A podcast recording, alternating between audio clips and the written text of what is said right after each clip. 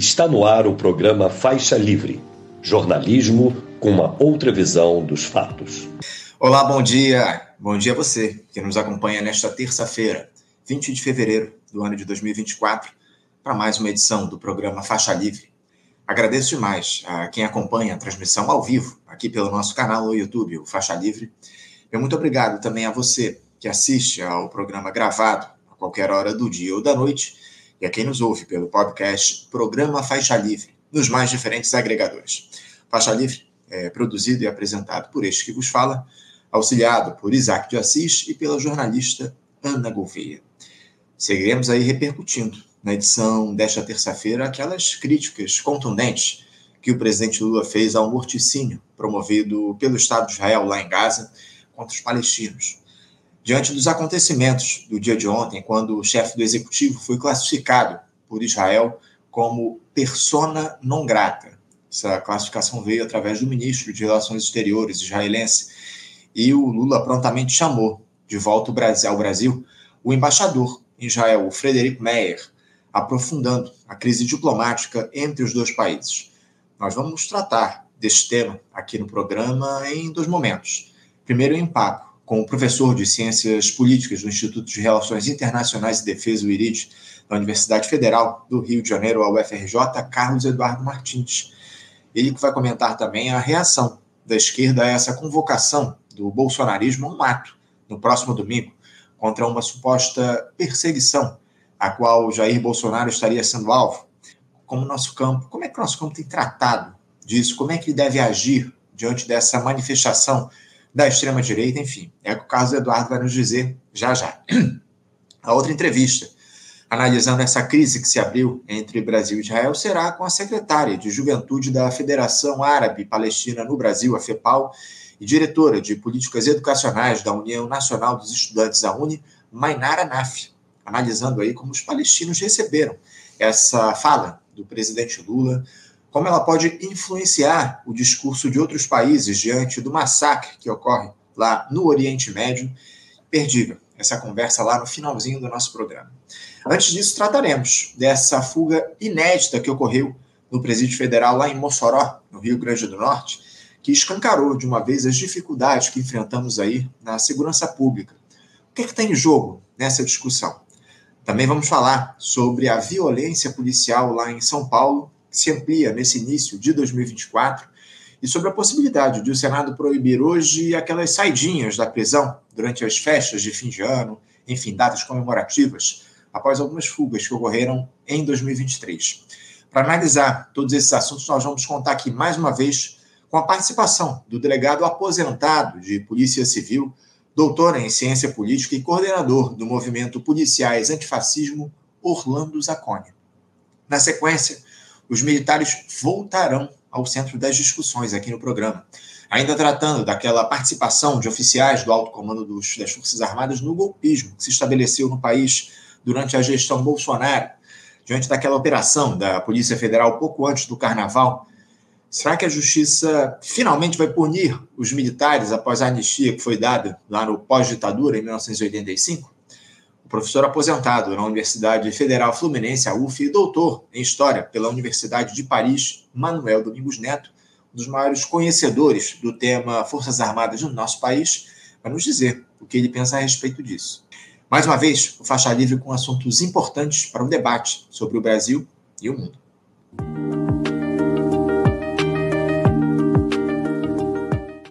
Bom, gente, para começar aqui, como eu citei ainda há pouco, eu vou saudar do outro lado da tela o nosso primeiro entrevistado.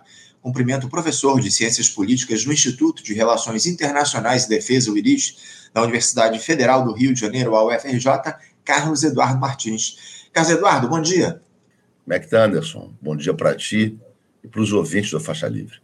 Carlos, quero agradecer demais a tua presença, a tua participação novamente conosco aqui no nosso programa. Muito obrigado por ter atendido novamente ao nosso convite para a gente falar um pouco sobre política em especial, porque com o avanço dessas investigações, Carlos Eduardo, sobre a tentativa de golpe do bolsonarismo à nossa democracia burguesa, isso tem provocado diretas é, reações no cenário político do nosso país.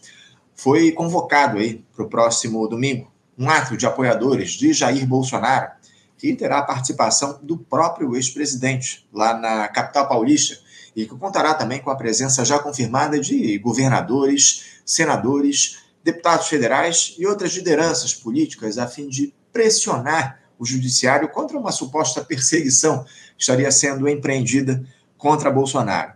E parte da esquerda, Cadu, tenta aí se opor a esse processo criminalizando esse ato, atuando no Supremo para impedir a participação do Bolsonaro nesse protesto.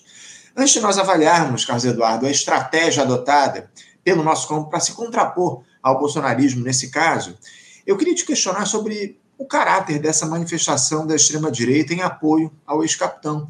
Você vê alguma ilegalidade, algum problema na convocação desse ato para o próximo domingo, Cadu? Olha, é, é um ato convocado pelo, financiado, não é, na verdade, pelo Silas Malafaia, que foi quem também financiou uh, manifestações anteriores uh, do Bolsonaro não é, contra, uh, enfim, ações do STF,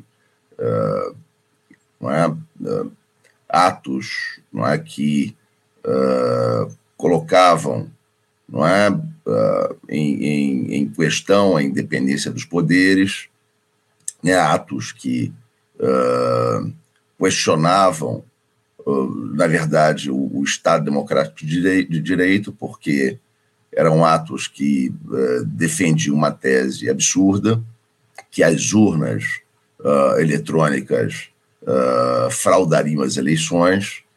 Então, evidentemente que é, digamos assim, um ato financiado por esse grupo que tentou articular um golpe de Estado em 8 de janeiro e que estava, digamos assim, preparando o um ambiente para isso.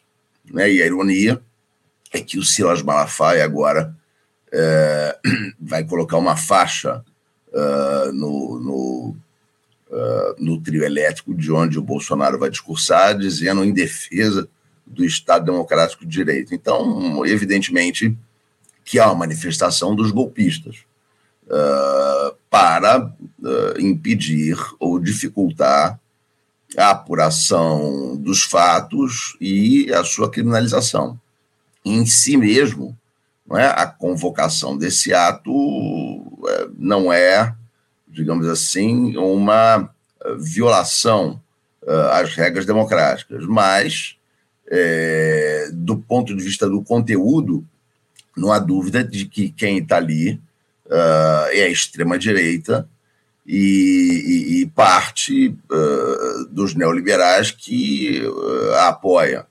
Então, é, no conteúdo, não há dúvida de que é uma manifestação que tem como objetivo dificultar, digamos assim, o, o, funcionamento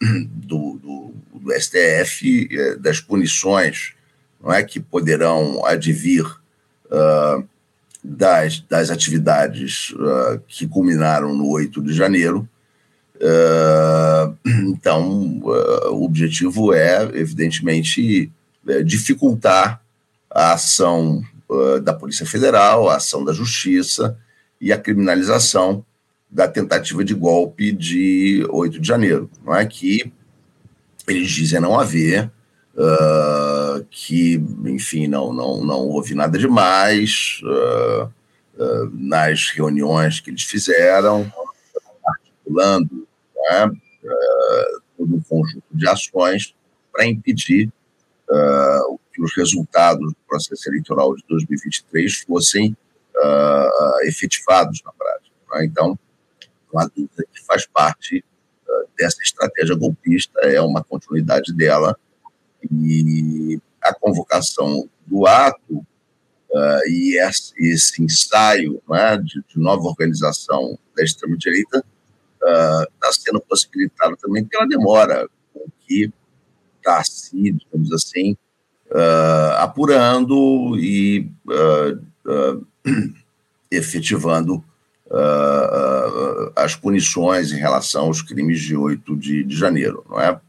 Se foi muito rápido em relação aos executores não é, da tentativa de golpe, mas há uma lentidão muito grande é, é, na, na, na, é, responsabilização dos mandantes. Você já tem elementos muito contundentes para passar para uma fase de, de, de, julgamento e punição desses mandantes. Né? Já há elementos muito contundentes, inclusive para prisão preventiva, é? porque uh, esse ato que, que vai se realizar agora, ele pode ser visto como uma continuidade uh, dessa tentativa de golpe uh, de 8 de janeiro, uma continuidade da tentativa de estabilizar a democracia, e talvez, em parte, ele realmente contribua para isso e contribua para o que falte,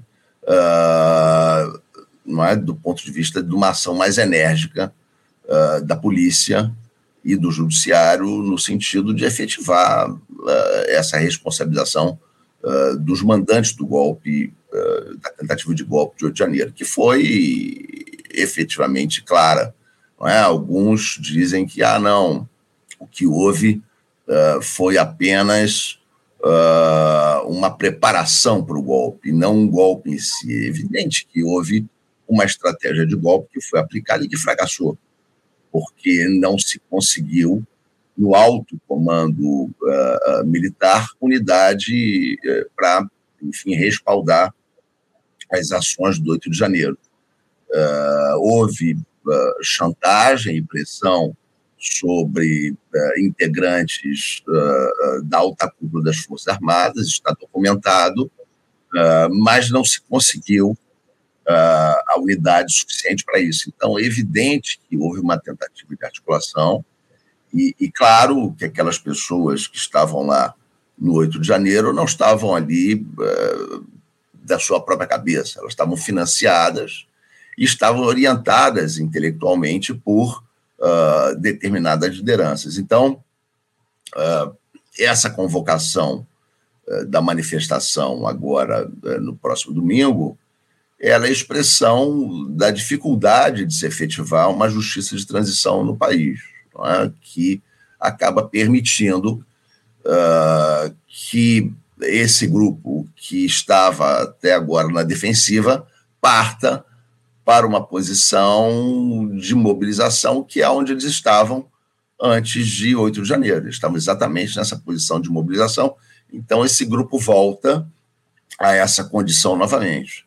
Uh, então, o que eu acho é que tem que haver mais celeridade uh, e menos hesitação para se uh, efetivar uma justiça de transição no país, o que nunca se teve. O Brasil é o único país da, da, da América do Sul que nunca efetivou uma justiça de transição em relação aos crimes de, de terrorismo de Estado e isso foi o que o Bolsonaro praticou durante seu mandato, é? ameaçando a, a segurança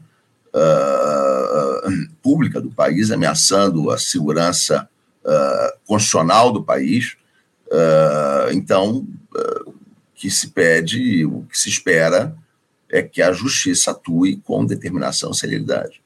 Eu, eu concordo com você, Carlos Eduardo, de que há, de fato, uma certa lentidão da justiça no que diz respeito à punição do golpismo que se estabeleceu no Brasil. Provas não faltam aí dos crimes cometidos pelo Jair Bolsonaro, pelos militares que compuseram o governo, enfim. Uh, mas a gente sabe muito bem como funciona a justiça aqui no nosso país, eu acho que nesse caso também há uma, um, um cuidado maior para não se estabelecer um justiçamento diante do que está colocado, né? Uma tentativa aí do, do, Supremo Tribunal Federal, do ministro Alexandre de Moraes, de tentar levar as coisas da maneira uh, mais clara possível, sem que o Jair Bolsonaro seja preso sem uma condenação em efetivo, ainda que eu concorde que há ou que haveria é, motivos aí para ele uma prisão preventiva do ex-capitão o, o Alexandre de Moraes optou lá por medidas alternativas, né? Retirou o passaporte do Bolsonaro para evitar a fuga dele do país, enfim. Agora, ainda falando sobre esse ato do próximo domingo, o, o Carlos Eduardo, o fato de alguns setores da esquerda estarem tentando deslegitimar esse processo, aliás, esse protesto, recorrendo aí ao judiciário para evitar a participação do Bolsonaro. Isso não pode, de alguma forma, se voltar contra o nosso campo? Não seria aí uma forma, não seria um tiro no pé, digamos assim, tentar impedir uma manifestação legítima de alguém que não tem qualquer tipo de condenação sobre as costas, por mais que provas de crimes cometidos por ele não faltem, como a gente disse aqui? O que, que leva a uma postura como essa de parte da esquerda na disputa política, Cadu? Olha, Anderson, eu acho que se a justiça no Brasil funcionasse com rigor, Bolsonaro não podia estar circulando por aí, ele, ele tinha que estar preso. É? Por uma série de razões. É? Tinha que estar preso por ter uh, recomendado cloroquina é? é para a população brasileira e, e, usado o recurso do Estado para comprar uma medicação uh, completamente ineficiente eh, tinha que ser preso por, por, retardar a aplicação de vacinas, tinha que ser preso uh, por 400 mil mortes uh, evitáveis das 700 mil que tiveram, tinha que ser preso pelos evidentes atentados ao Estado Democrático de Direito que, que cometeu, e essa convocação, evidentemente, é, é uma piada em relação ao seu conteúdo. Como é que o Bolsonaro não é que uh, durante seu governo, perguntado uh, sobre o funcionamento da Comissão da Verdade, não é? Ele disse que não era cachorro para ir atrás de osso. Não é?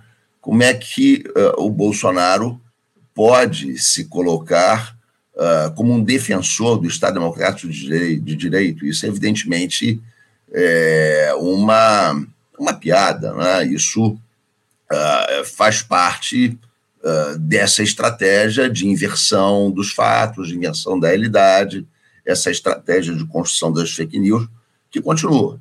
É? Então, esse grupo agora, uh, que está organizando esse ato, é o mesmo grupo que está pedindo o impeachment do Lula.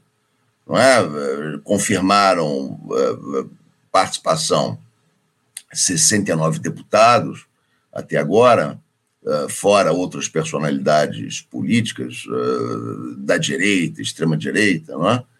é, da extrema-direita clássica ou da direita liberal que apoiou, neoliberal que apoiou durante o governo Bolsonaro. E não é, esse grupo que está organizando o ato é que uh, também assinou não é, essa lista de, de impeachment uh, do Lula. Não é? 100 deputados assinaram um, um pedido de impeachment do Lula, são os mesmos que estão ali uh, uh, financiando e participando desse ato. Então, é uh, um, um, ato de quem sempre esteve contra a democracia, é um ato de quem busca enganar a população, é um ato de quem viola é, os direitos constitucionais dos brasileiros. E por que, que isso continua se reproduzindo? É?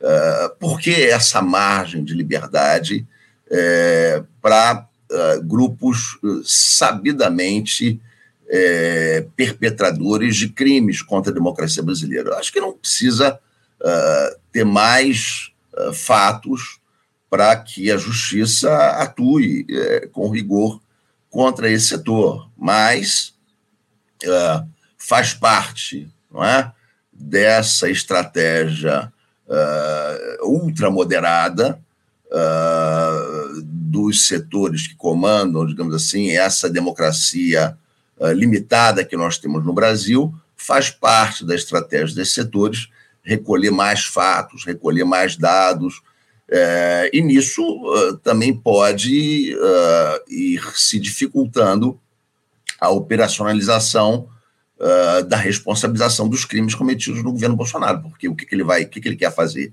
Ele quer criar uma base popular de resistência, não é, para dificultar esse tipo de uh, operacionalização. Uh, então, evidentemente, não é, é uma estratégia que está buscando limitar e dificultar a operacionalização do Estado Democrático de Direito. Não é? Não, a estratégia é, dominante é recolher mais dados, recolher mais fatos. Uh, eu espero que, a partir desse, desse comício, é, fique absolutamente evidente uh, que Bolsonaro continua a cometer crimes uh, que sua liberdade uh, está dificultando o funcionamento da justiça, não é? Que mais uma vez está colocando em dúvida a operacionalização das ações da justiça brasileira e que alguma medida mais contundente seja tomada.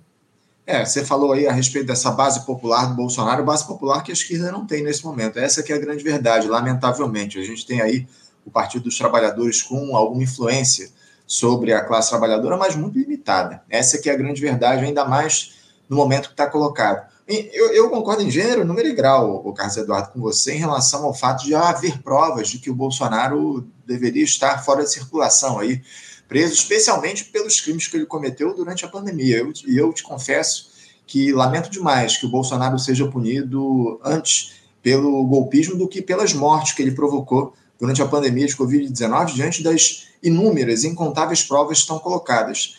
Agora, Carlos Eduardo, o ato é, é, um, é um fato. Ele vai acontecer aí no próximo domingo e o Bolsonaro vai participar, porque ele, evidentemente, não está preso, tem qualquer tipo de sanção contra a participação dele, ele ainda é uma pessoa livre e pode participar de qualquer tipo de manifestação uh, dentro, como ele gosta de dizer, das quatro linhas. Agora, como é que a esquerda deve reagir a esse ato do bolsonarismo no próximo domingo, Carlos Eduardo? Uh, a gente, de alguma forma, entende aqui de que essa tentativa de se impedir judicialmente a participação do Bolsonaro não é lá a, a melhor alternativa. Como é que a, a, esquerda poderia, de fato, se opor a esse ato, a essa manifestação da extrema-direita que vai se dar no próximo domingo? Eu acho que esse é um momento crucial da história do nosso país. A, gente, a esquerda precisa, de alguma forma, reagir a esse ato que está colocado em defesa da liberdade do Jair Bolsonaro, né? Olha, eu acho o seguinte: o que a esquerda tem que pedir não é que a esquerda tem que se contrapor ao ato em si. O que a esquerda tem que pedir é que a justiça atue contra o Bolsonaro, que cometeu crimes uh, de Estado durante seu governo e está até agora solto. Não é? Se a justiça já tivesse atuado, nós estamos aí não é, com uh, um ano uh, e dois meses do fim do do, do Bolsonaro, é? se a justiça tivesse atuado, ele estava preso, respondendo aos processos. Não é essa que, que teria, essa que tem que ser, digamos assim, a reivindicação da esquerda, que a justiça do país atue uh, contra uh, grandes personagens uh, da nossa sociedade é, que cometem crimes, não é? é? porque o, o, que se verifica pela população carcerária é que a justiça atua contra os pobres, contra os periféricos, grande parte deles é, não cometeram crimes. É? Vimos outro dia em uma imagem chocante de um homem negro ameaçado uh, de, de, levar uma facada e a polícia chega e prende o homem negro, não é? Que uh, dizia: Eu estou sendo a vítima, eu que fui ameaçado uh, de levar uma facada. Então, é, esse tipo de aparato legal repressivo não pode é, continuar a existir no país. É? Tem que ser um aparato jurídico repressivo que atue uh, contra as grandes forças que impedem uh, os avanços uh, cidadãos e populares no país. Esse é que tem que ser a reivindicação da esquerda. É, eu acho que a esquerda tem uma base popular, sim, apenas ela não está sendo mobilizada porque é uma opção do governo Lula. O governo Lula opta por essa aliança com o Centrão, opta pela aliança com uh, segmentos que apoiaram o golpe de 2016, que inclusive estiveram apoiando a campanha de Bolsonaro em 2018 e até mesmo uh, a reeleição dele em 2022. Então, uh, o PT opta, digamos assim, por uma política centrista, que é uma política fortemente institucionalista e que eh, desmobiliza a base popular que a esquerda tem, que a gente viu nas eleições. Né? As eleições foram uh, ganhas nas ruas, foram ganhas porque houve uma forte mobilização popular contra o bolsonarismo e uh, pela reeleição de Lula. É? Foi graças a essa imensa mobilização popular uh, que nós vencemos as eleições de 2022. Então, uh, nós temos uma base popular, sim, só que o governo prefere mantê-la em casa, desativada, dispersa, inclusive porque esse governo petista pratica muitas das políticas neoliberais uh, que foram efetivadas no governo Temer, que foram efetivadas no próprio governo Bolsonaro. Uma delas, uh, que é crucial, é a política de austeridade fiscal, uh, que o governo segue mantendo e, e, que está expressa, sobretudo, nessa meta completamente sem sentido de déficit zero do ministro Fernando Haddad, que ele, em geral, compara, ah, não há lugar nenhum do mundo onde, nada, onde isso acontece.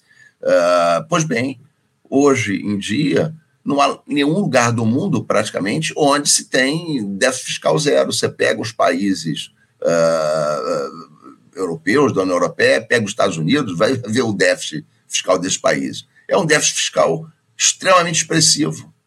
Os Estados Unidos está com déficit fiscal de, de, de quase 7% do PIB. É, e o, o, o ministro Haddad quer buscar uma meta de déficit zero quando a própria União Europeia considera que um déficit fiscal de 3% é razoável.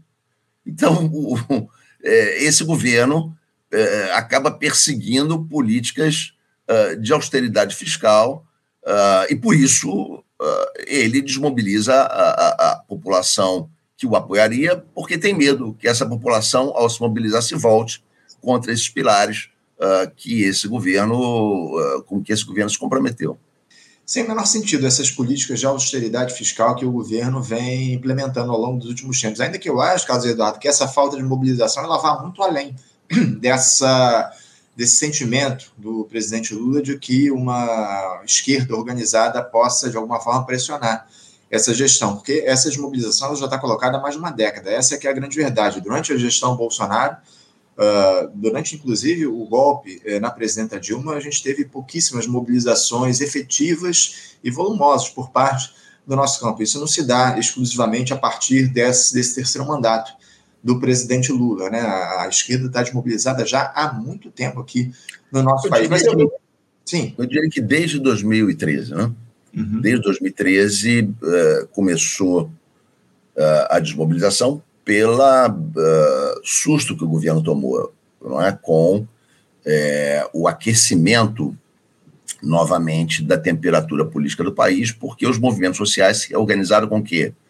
Se reorganizaram com o crescimento econômico, que gerou um aumento do emprego formal, se reorganizaram não é, com uh, o aumento de empregos qualificados.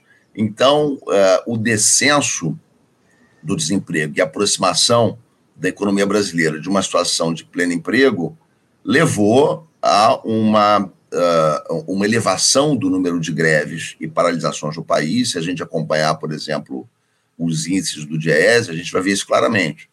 A gente tem um pico em 89 e 90, depois uh, a estratégia burguesa de colocar o país sob recessão uh, e sob eh, destruição da base industrial, aí se tem uma queda drástica uh, do nível de, de, paralisações e greves, e essas uh, paralisações e greves vão voltar a subir, sobretudo a partir uh, do segundo mandato do governo Lula, quando Lula rompe com a austeridade fiscal do Palocci.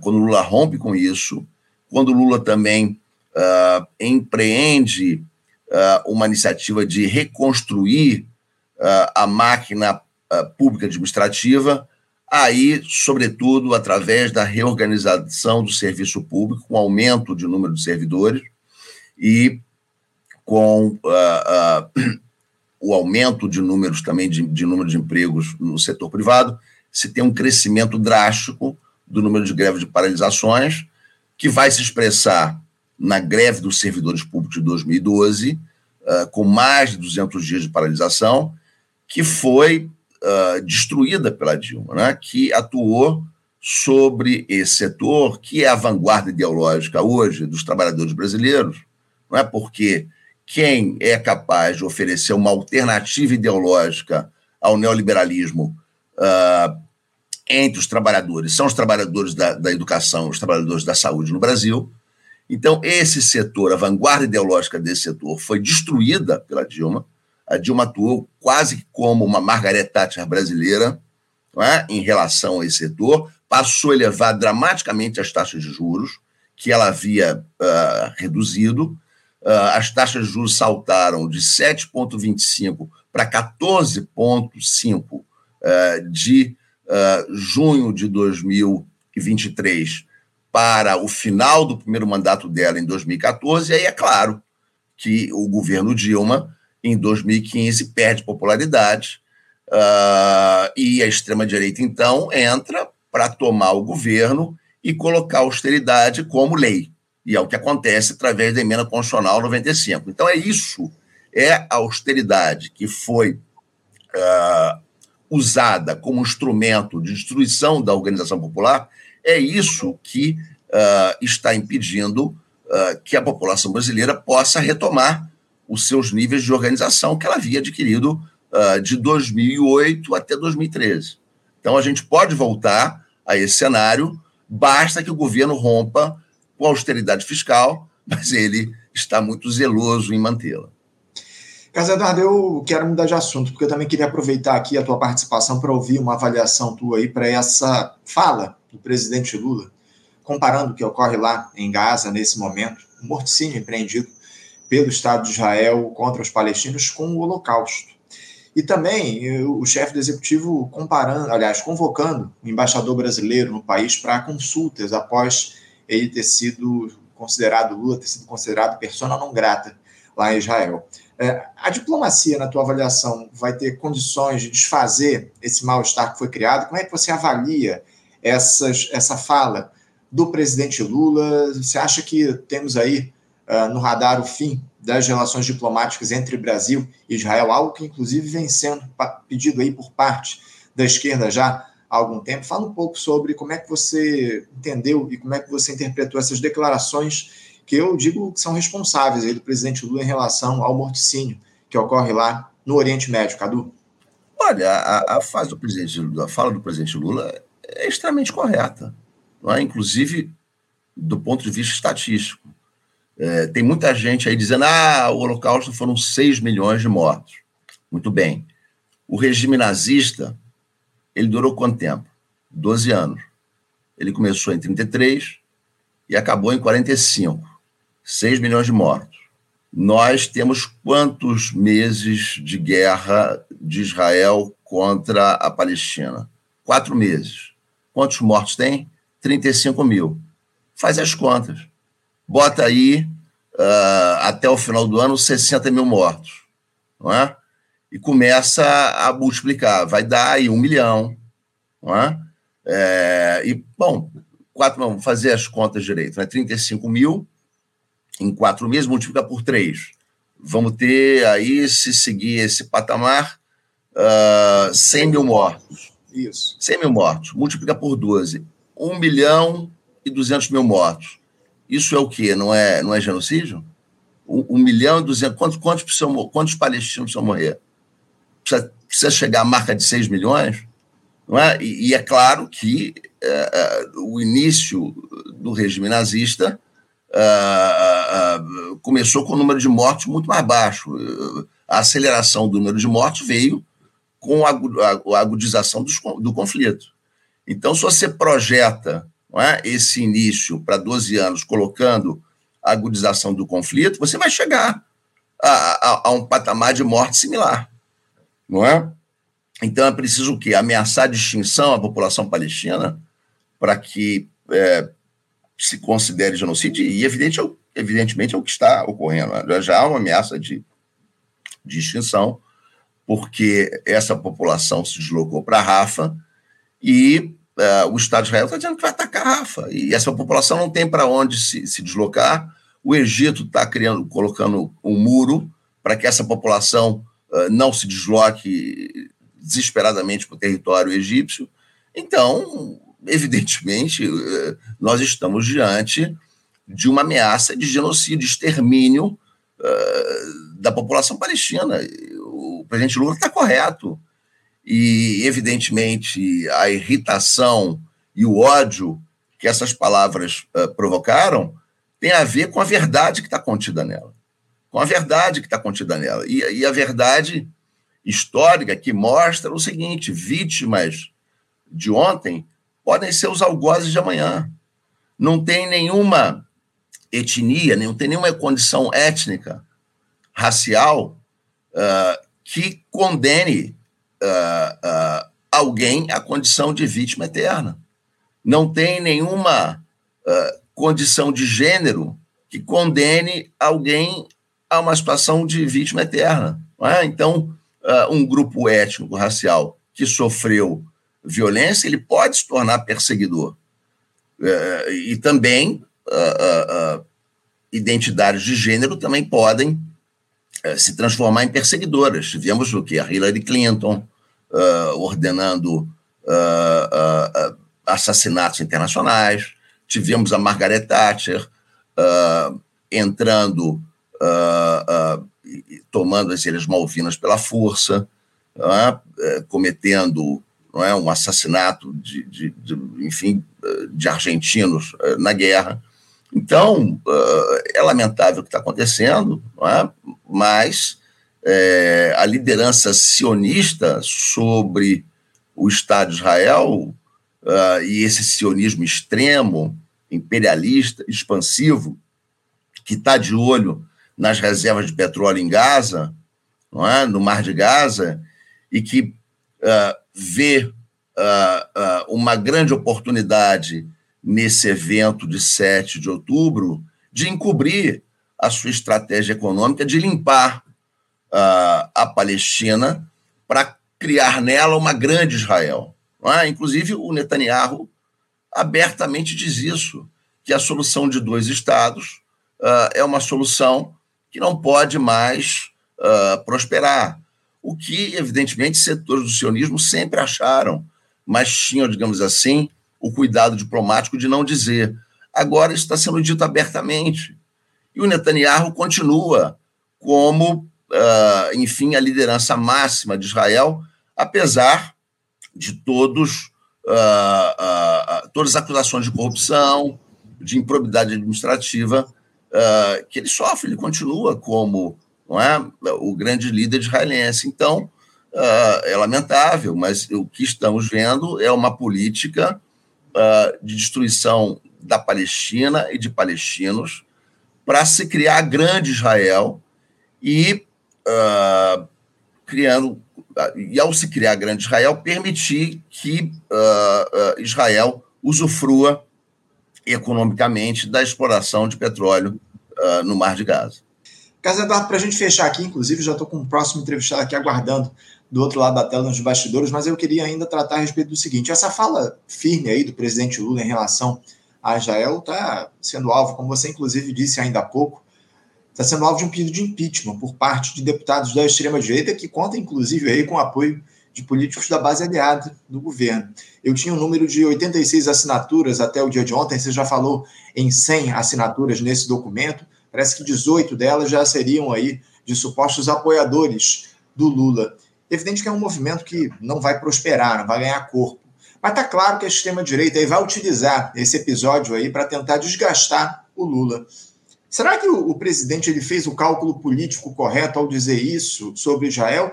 Ou foi mais uma dessas iniciativas, dessas declarações do Lula no improviso? Como é que você classifica essa fala do Lula uh, no que diz respeito ao cálculo político, em especial internamente aqui no Brasil?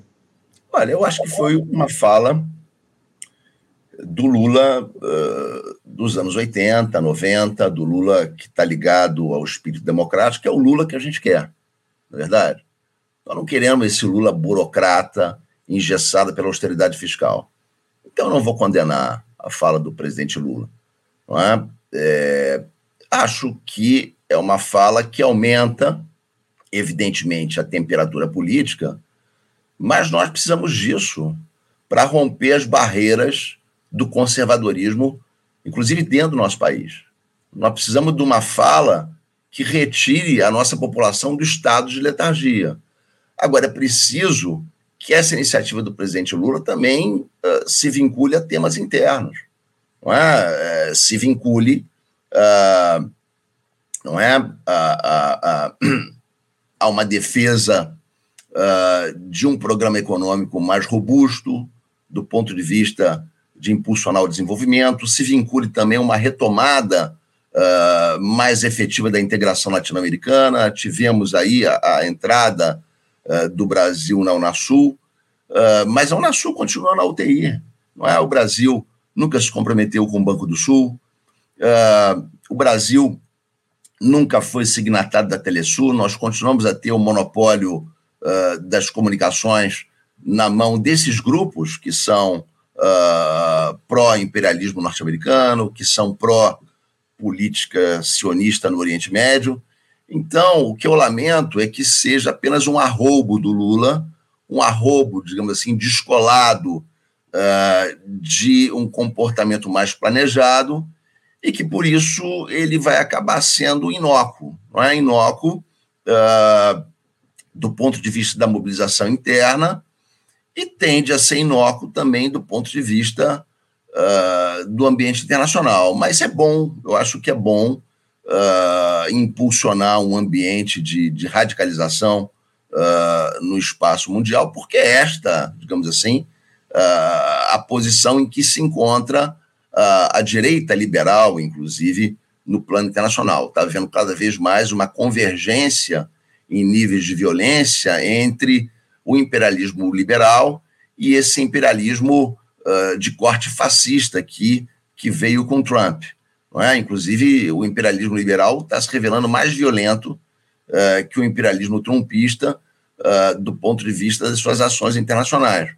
Então, nós temos hoje não é, uma transformação do velho imperialismo econômico que dominou, digamos assim, os anos 90, a primeira década do, do, do século XXI, no imperialismo cada vez mais político é? no imperialismo que organiza uma economia mundial de sanções, de chantagens, de ameaças, uh, de intervenções, e é preciso ter uma resposta à altura sobre isso. É? E nós, uh, não é, do Sul Global, estamos conseguindo isso graças a posições ousadas no plano internacional uh, de parceiros como a China, como a própria Rússia, mas nós precisamos ter isso aqui na América do Sul também. A América do Sul não pode ficar, digamos assim, com as suas questões regionais paralisadas, não é, pela destruição uh, que a direita liberal provocou sobre ela, sobre essas questões, uh, desde 2015, não é, onde se destruiu o que havia se construído de integração nos primeiros 15 anos desse século. Então é preciso que nós voltemos a atuar com celeridade, com contundência, para que a integração latino-americana possa uh, também uh, ter mais uh, força e o Brasil se comprometer mais com ela. É, uma, uma fala do Lula importante, responsável, mas, mas que não reverbera internamente em relação à postura do presidente da República no que diz respeito às iniciativas que estão sendo tomadas aqui durante essa terceira gestão do petista. Carlos Eduardo, eu quero agradecer demais a tua participação com a gente aqui mais uma vez no Faixa Livre. Muito obrigado por ter atendido ao nosso convite e vamos continuar em contato para fazer outros papos aqui, outras entrevistas a respeito da situação da política aqui no nosso país. Teremos muito que conversar ao longo desse ano de 2024, ano fundamental de eleições municipais, enfim. Mais uma vez, Cadu, muito obrigado pela tua presença. Te desejo um ótimo dia de trabalho e deixo um abraço forte. Muito obrigado, eu que agradeço. Um prazer estar contigo e com os ouvintes. Obrigado. Um abraço. Até a próxima. Conversamos aqui com Carlos Eduardo Martins, ele que é professor de Ciência Política do Instituto de Relações Internacionais e Defesa, o IRID, da Universidade Federal do Rio de Janeiro, a UFRJ, falando um pouco sobre política nacional, falando aí também sobre esse episódio lá da fala do presidente Lula, a importante fala dele em relação à iniciativa do Estado de Israel, o morticínio promovido contra o povo israelense, o povo palestino, enfim, importante entrevista com Carlos Eduardo aqui no programa de hoje. Você, ouvinte do Faixa Livre, pode ajudar a mantê-lo no ar. Faça sua contribuição diretamente na conta do Banco Itaú, agência 6157 Conta corrente 99360 dígito 8. Esta conta encontra-se em nome do Sindicato dos Professores do Município do Rio de Janeiro e região, o Simpro Rio, uma das nossas entidades patrocinadoras, mas seus recursos são destinados exclusivamente para o financiamento do nosso programa. Você pode fazer sua doação de qualquer valor, utilizando também a nossa chave Pix, que é ouvinte@programafaixalivre.com.br.